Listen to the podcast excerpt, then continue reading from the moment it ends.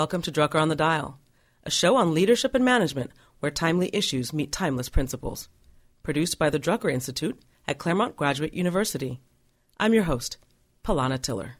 Today on Drucker on the Dial, we're going to talk with two very special guests who knew Peter Drucker better than almost anyone else, save for his family.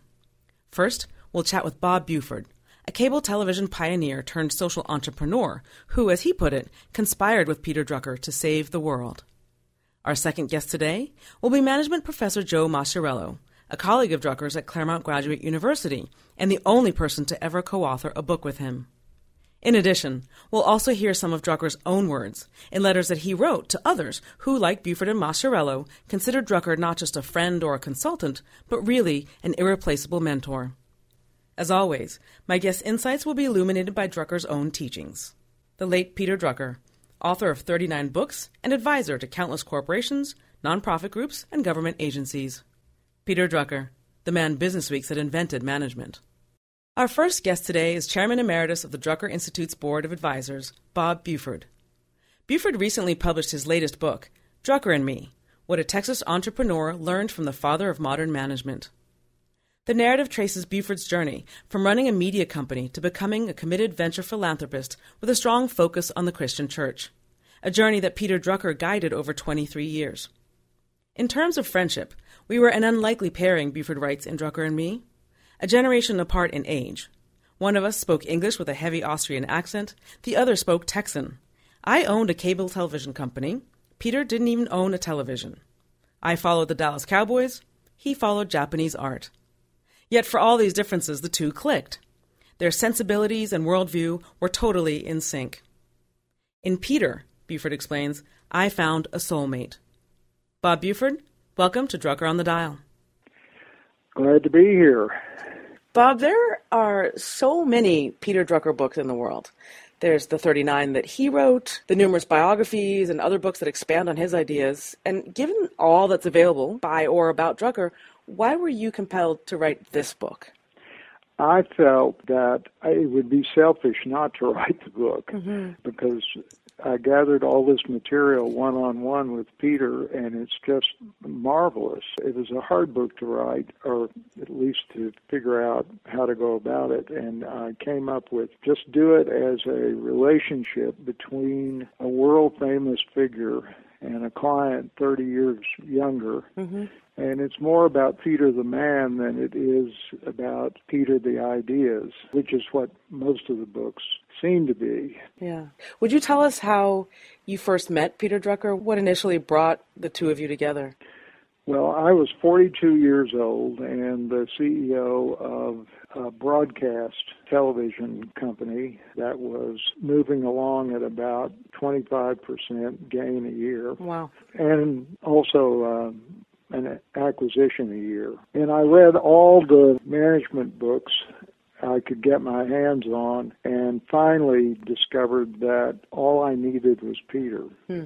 So I threw all the other management books away, and I said, "This is this is how I'm going to play this game," mm-hmm. and it never disappointed me ever. The difference in Peter is that he was concerned and almost exclusively concerned with the human side of management. Mm-hmm. When he was uh, 90 years old, I had a poster commission that you probably see every day with it has a field of hands in the middle and Peter's three questions. What is our business? Who's the customer? And what does the customer consider value? Yeah. And he was basically about the interaction of people uh, to create a customer. Mm-hmm. It's hard for us to remember. There was a time when people just went and did a job and uh, tried to make a lot of money. And I think Peter's central innovation is to center the business on mm-hmm. on the customer. Uh, he told me about a um, a change in his life that came as a result of moving to Britain to get away from Hitler, who had burned his first two books. Mm-hmm. So that was not a very comfortable place to be. Sure. He, he went to a lecture by John Maynard Keynes, the economist, mm-hmm. and it changed his life he said, when he left that and was thinking about it, he said, Keynes is altogether about commodities, mainly money, and I'm all altogether about people. Hmm. How then did you reach out to him, or how did you first meet him? What happened that brought you together with the writer of those books? Well, it's kind of like um, walking up to Mount Rushmore and having it come alive. I wrote a letter and asked to come see him, and it was about an eight draft letter. Uh, and lo and behold, he let me in, and I had my best suit and tie on, and uh, that that's how it started. Huh. In Jim Collins' book, he describes uh, a red mailbox outside the front door and, mm-hmm. and a and a very noisy uh, bell, and it, it was just the same. He he turned out to be a, an incredibly. Uh, he was a combination of about as results oriented as you could get mm-hmm. and about as gracious as you can get and a person of just exactly the the values that I had mm-hmm. under underlying all of that mm-hmm. maybe that was the big thing but we uh talked for the first couple of years about business mm-hmm. because I, I was uh, frightened that that's all all he wanted to talk about. and well, I mean, he's the father of modern management, sure. and management to most people sounds like business. Yeah, sure. But uh, I found that by the time I knew him, he was kind of wrapping up his big business books and that is when he discovered or, or said that the social sector needed management as well as the commercial sector. Mm-hmm.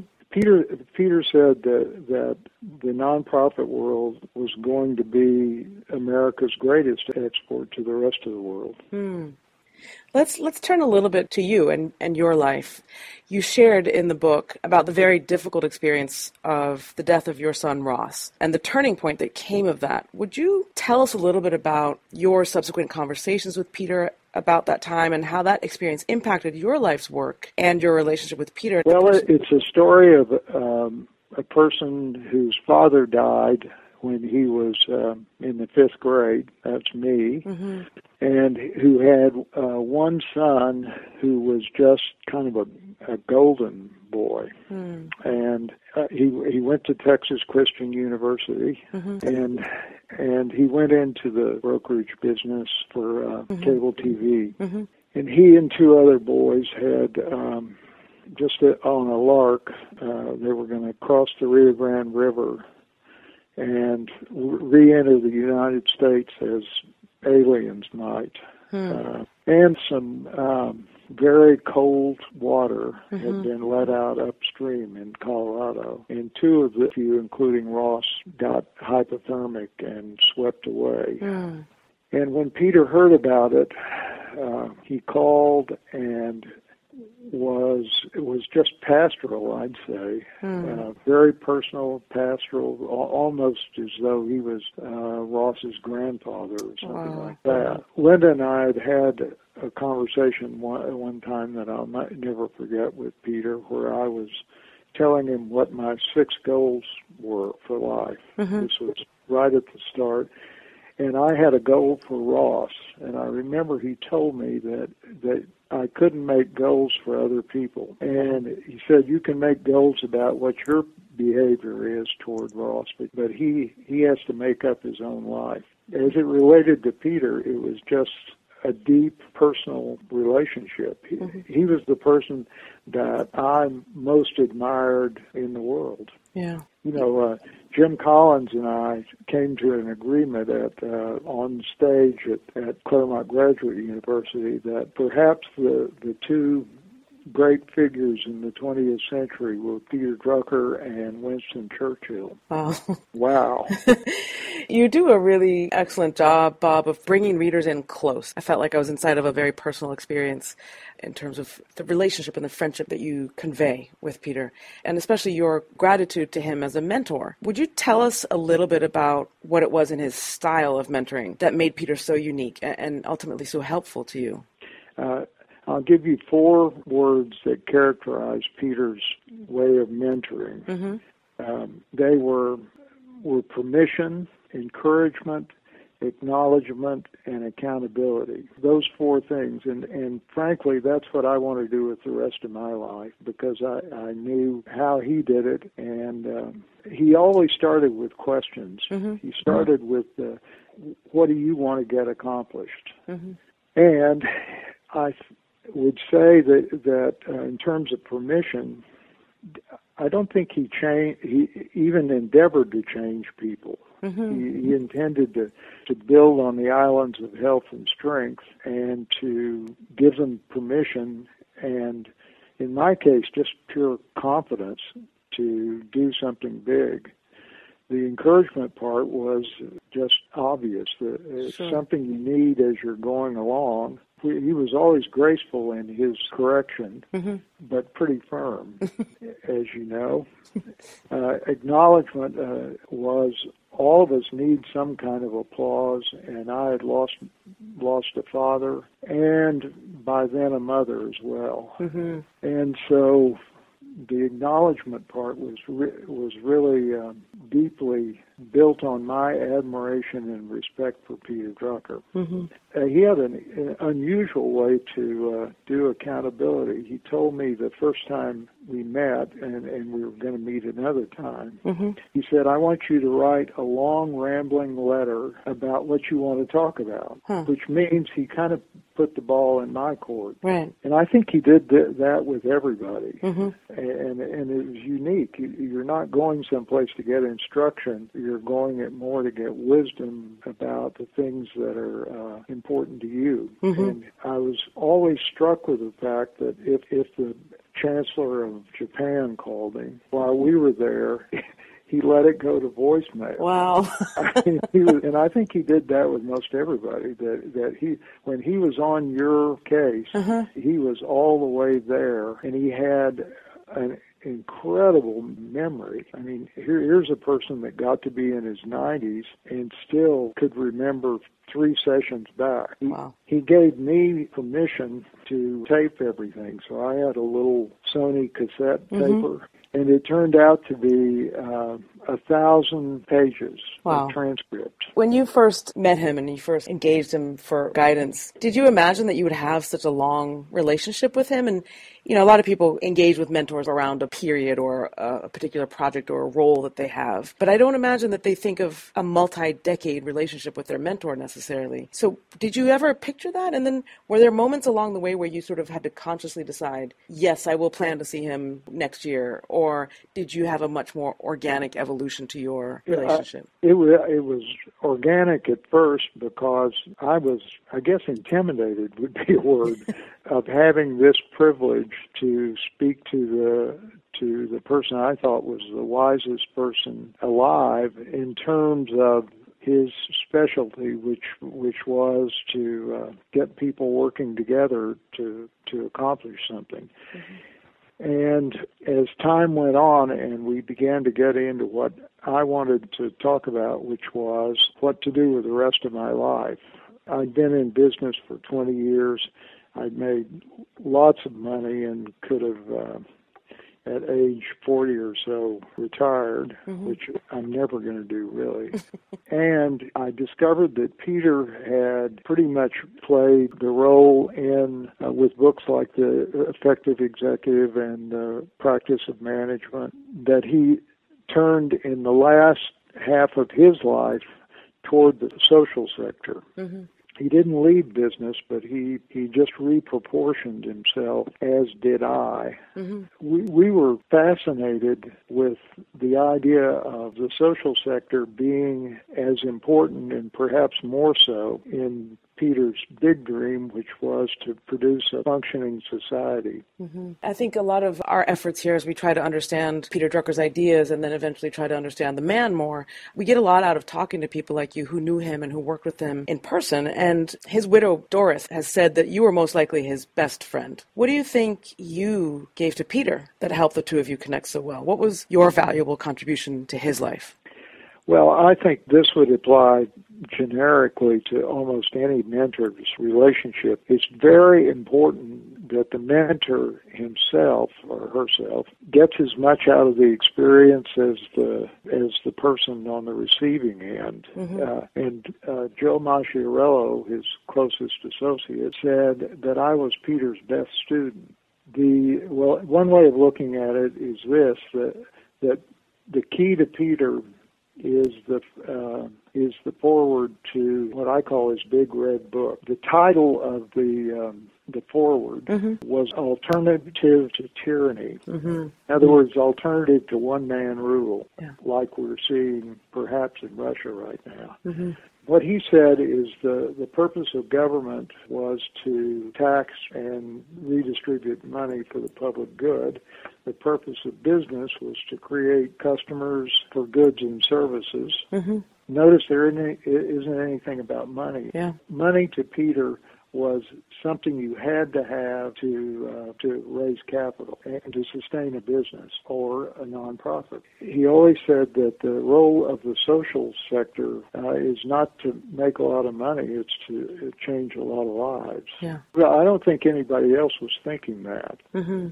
What advice would you give to someone today who might be looking for a mentor? What makes a good fit? The first thing I, and the most important thing I think is to have common goals and the same values and an agreement on what results are. Mm-hmm. Uh, I have a little bronze plaque on my desk that has a Drucker quote that says, the joy is in the results. And I think it's the mentor and the person on the receiving end both need to be uh, up to the same results. And they're usually um, 20 or 30 years distance in age mm-hmm. apart though that's not necessary, I don't believe. I, I think increasingly the the younger party could uh, act as mentor in, in technology. Sure. As you know, Peter didn't have a computer, and he uh, did he didn't have a television set. I don't think. I think I've heard the story that he would rent one during the World Series. well, for someone in the television business, uh, I mean, there there were all these discontinuities. Here, I, I was in the television business, and he didn't own a television. He had a Viennese original language. Mm-hmm. And I had Texas for an original language. It's, it's some kind of miracle that it worked out the way it did. Do you have any um, memory of one or two very specific pieces of advice that you got from Peter that changed the way you saw the world or conducted your business? Uh, I have in print 10 of the most import, uh, important values that came from Peter. Mm-hmm. And, and, I'll tell you, uh, I'll give you three. Okay. The first would be to build on the islands of health and strength.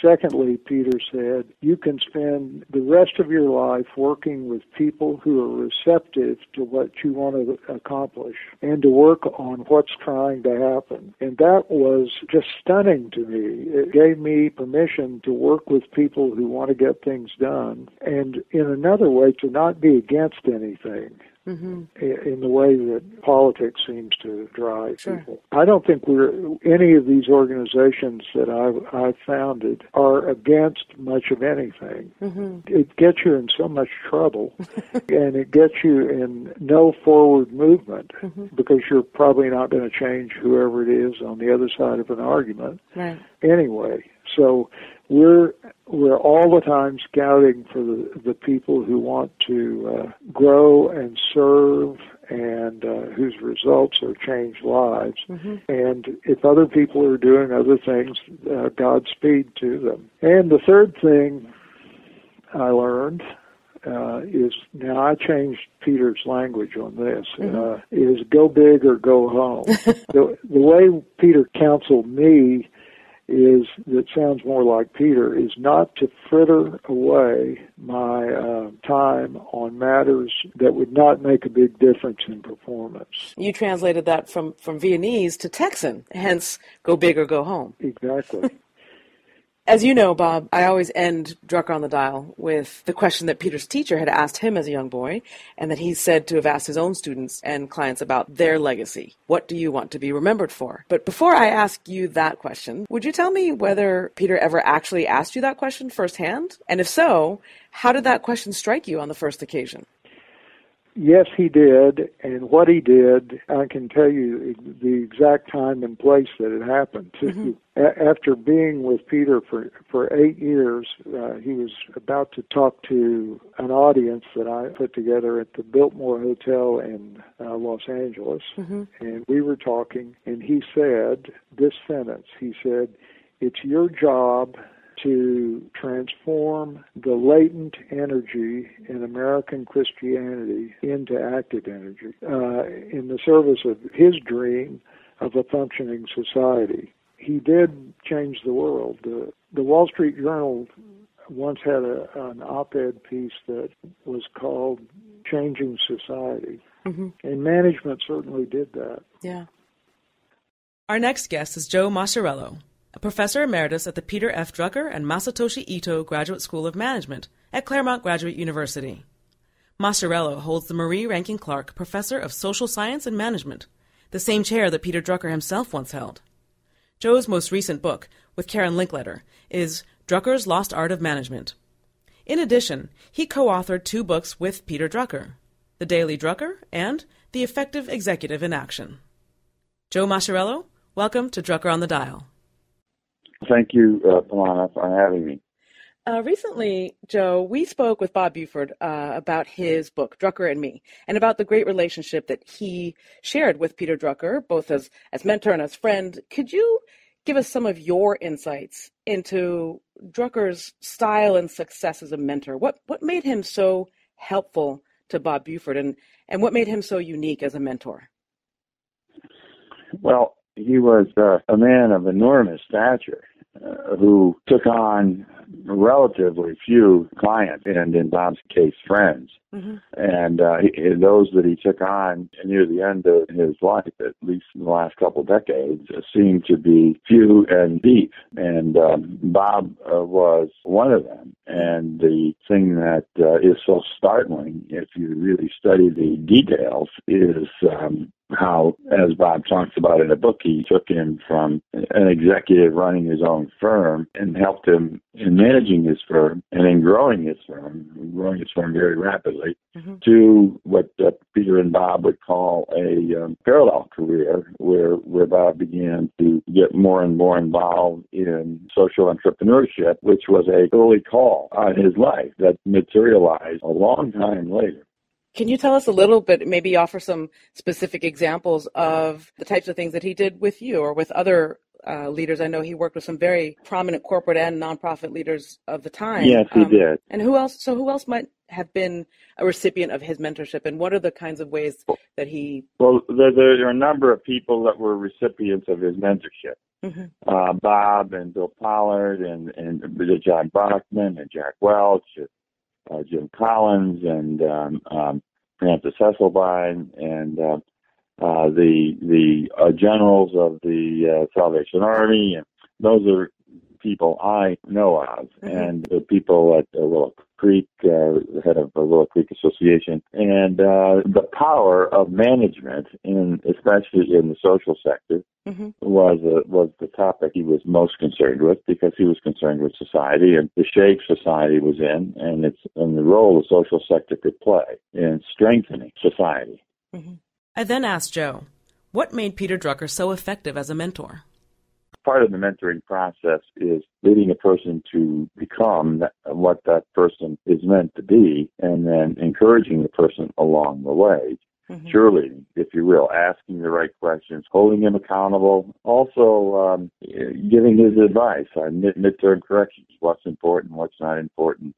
I knew that Peter Drucker was more than just a colleague of Joe Maciariello. I knew that Joe must have learned a tremendous amount from him, and so I asked him to share with us some of the most valuable lessons. I learned integrity, mm-hmm. to, to, be faithful mm-hmm. to the uh, people you work with. I learned that from him. Yeah. And uh, the importance of it. I mean, it's obviously something very basic, but I learned the importance of it from him. Sure. I still wanted to know if there were any other big lessons that Joe took from Peter Drucker. I learned something, and that is that if you're working at the core of what you really love, the enthusiasm and the energy to do it is there. Right that tells me what to work on and what not to work on. That's the litmus. You, That's you great. understand? Yes, absolutely. If, if it's at your core, you're going to have a lot of energy for it. hmm And it, it takes that. Mhm. If you look at what Bob accomplished, it took an enormous amount Yes, of energy over a long period of time, 20 some odd years, and it's still going on. that's terrific. That's really That's great. it.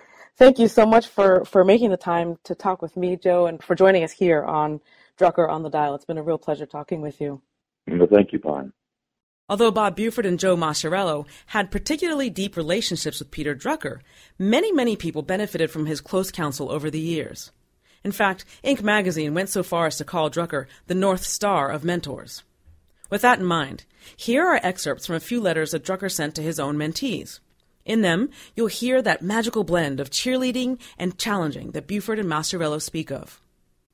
Gentlemen, one cannot manage a large and diversified business without some very real and major changes in the way top management behaves. For since top management no longer can really do everything, it either encourages people to do things their own way and focuses on results and standards only, or it's forced to turn over more and more of the work to carbon copies.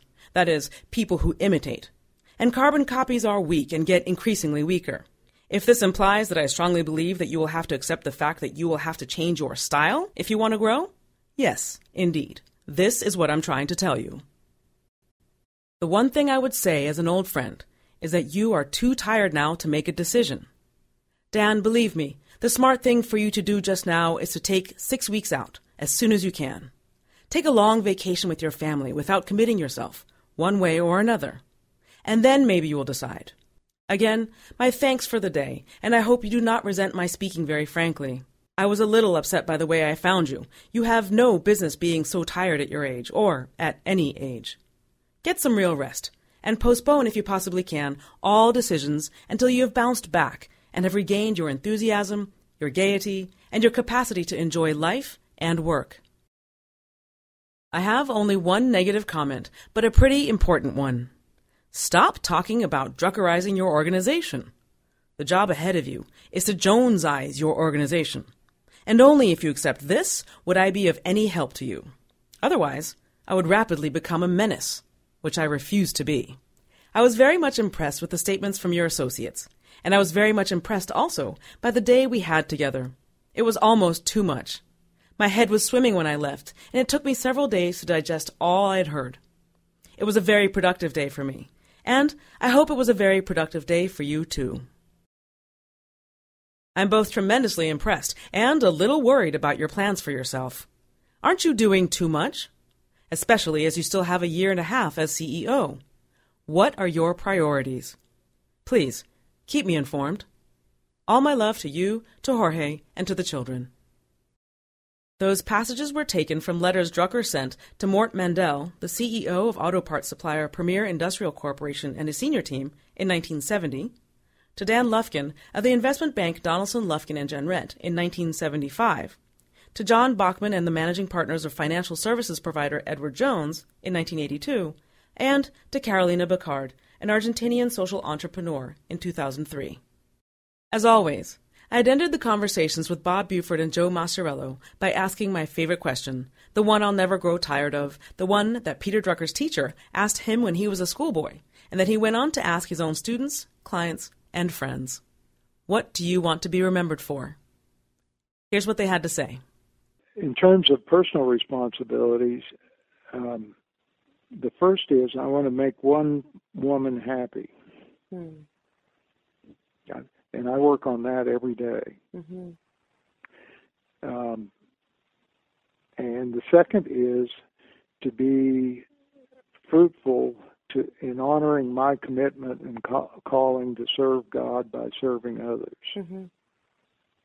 uh, which most of the time isn't trying to talk them into something. It's uh, to help them uh, realize um, what what they wanted to do in the first place. Yeah. Um, I've been founding chairman of four organizations that, that started from scratch. Mm-hmm. One is Leadership Network, whose customer is the large and growing megachurches in the U.S. Mm-hmm. Uh, which have increased by tenfold in the 20 years I've been working on them. Wow. Uh, Those are incredible results. Uh, so that's one.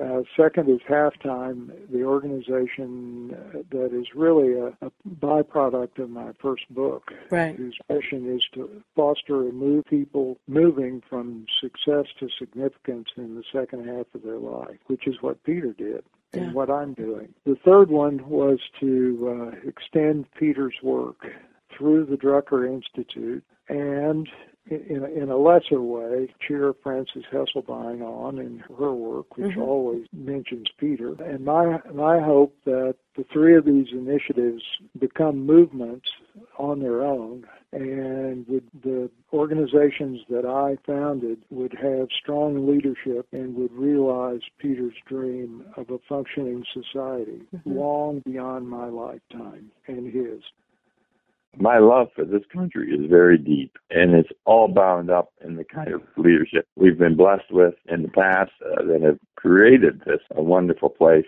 and um, I really want to help uh, at all levels and I think um, I think Drucker's got the he has that heart mm-hmm. to help the institutions of society mm-hmm. by helping others and ultimately it does get down to people yeah. you know you're transforming the lives of people and you you deal with your own mortality. You realize that you know life is passing away. Right. I'm unlikely to live 95 years. I mean, I hope I do, and so I, I have to get it done fast, at least in the next 10 years, if I have that long. So uh, I'm actively employed in trying to put the nuts and bolts to Drucker's work, operating at a how-to level.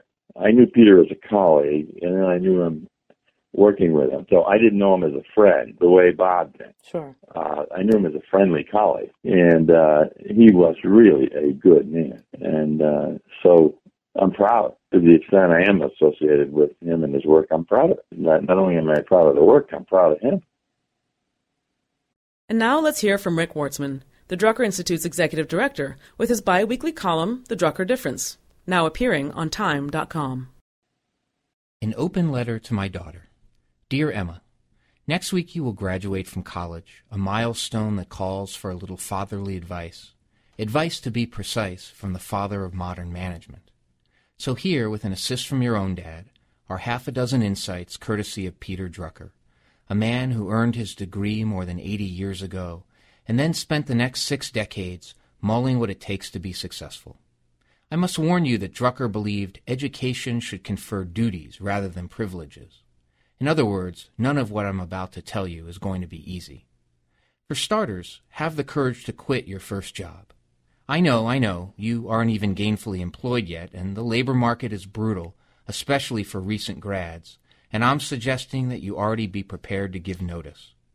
But on the whole, Drucker wrote, young people have a tendency to hang on to the first job beyond the time when they should have quit for their own good. So, as crazy as it might sound, be ready to bolt if you aren't learning enough, or if you don't work for an employer that, as Drucker put it, is willing to heap responsibility on people in junior positions. Your first job may turn out to be right for you, but this is pure accident, Drucker noted. Certainly, you should not change jobs constantly, or people will become suspicious rightly of your ability to hold any job. At the same time, you must not look upon the first job as the final job. It is primarily a training job, an opportunity to analyze yourself. Second, Drucker isn't kidding about analyzing yourself, or managing oneself, as he termed it in a famous essay that you and all of your classmates would be smart to read. As you step off campus, now is the time to begin to understand. What are your strengths? How do you perform at your peak? What are the core values that you would never compromise? What kind of work environment would provide the best fit? And then there's the most important question of all. Where can you make the most meaningful contribution? Odd as it seems, Drucker remarked, you will achieve the greatest results in business and career if you drop the word achievement from your vocabulary. Replace it with contribution. Third, as you contemplate contributing, be bold. Stretch yourself, yet don't overreach either. To aim at results that cannot be achieved or that can be under only the most unlikely circumstances, is not being ambitious. It is being foolish, Drucker wrote. Fourth, steel yourself for plenty of ups and downs as you make your way. In fact, one of the worst things that can happen to a person, Drucker asserted, is too much success too soon. One of the best things, meanwhile, is to get knocked around at an early age. It teaches you how to cope. Anyone who has been through earlier setbacks has learned that the world has not come to an end, Drucker wrote. But the person who comes up against it for the first time at the age of 45 is likely to collapse for good.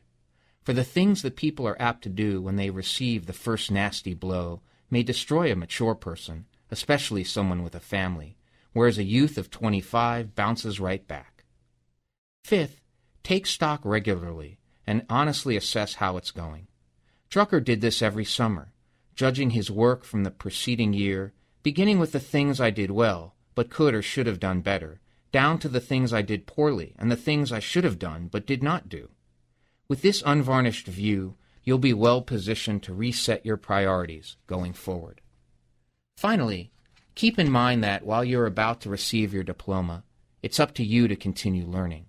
There's simply no choice in an era where knowledge quickly becomes obsolete. Drucker liked to tell the story of the man who attends his 40 year college reunion and sees his former professor just as he is about to administer a final exam. The old grad looks at the test and says, Professor Smithers, these are the same questions you asked us 40 years ago. Smithers nods and says, Yes, but the answers are different. We always thought it was a joke. No, this is wisdom, Drucker explained. The answers to questions do not remain the same. You learn to do a little better, to push back that infinite boundary of ignorance just a bit. Of course, you must never stop learning for another reason, too. It's the one thing that keeps life interesting. And boredom, as Drucker cautioned, is a deadly disease. By offering these guideposts, Drucker's ultimate intention was clear for everyone to find personal satisfaction and to feel that she contributes, performs, serves her values, and fulfills herself. Mom and I couldn't wish for you any more than that. A version of that essay first appeared in The Drucker Difference, a biweekly column for Time.com. Thank you for listening to Drucker on the Dial. And don't forget, follow us on Twitter at DruckerInst, D R U C K E R I N S T, for all the very latest here at the Institute. As always, you can follow our ongoing conversation about leadership and management at our daily blog, The Drucker Exchange, at thedx.org. TheDX.org.